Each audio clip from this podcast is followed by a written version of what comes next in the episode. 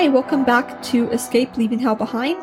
In this podcast, we talk with people who have left an overbearing religion or cult behind.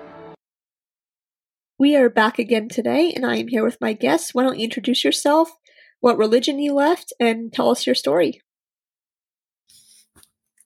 Hi, my name is Angela, and I have a TikTok page called Stop Emotional Abuse. And I grew up Mormon. I was Mormon for 36 years. And then I left after getting married in the temple and having four kids and living the whole Mormon lifestyle. So that was fun.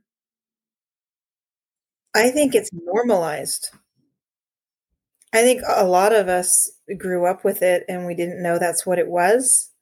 And, you know, the church is always talking about how we don't tolerate abuse and we condemn abuse, but then they don't teach what abuse is, which is kind of intentional because the whole pride cycle that the church teaches is really just the abuse cycle, but it's from the perspective of the perpetrator when you think about it. You know, it's a circle. And so, really, the, the church has normalized abuse, but they don't teach what abuse is. Instead, they teach that if you're miserable, you must be wicked, you must be doing something wrong, and you need to change something, which just allows them to control you and perpetually abuse you into submission while telling you it's not abuse.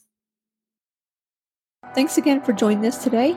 As always, I want to give special thanks to our sponsor and friend, Corporate Design Solutions, who has generously made it possible for this podcast to be a reality.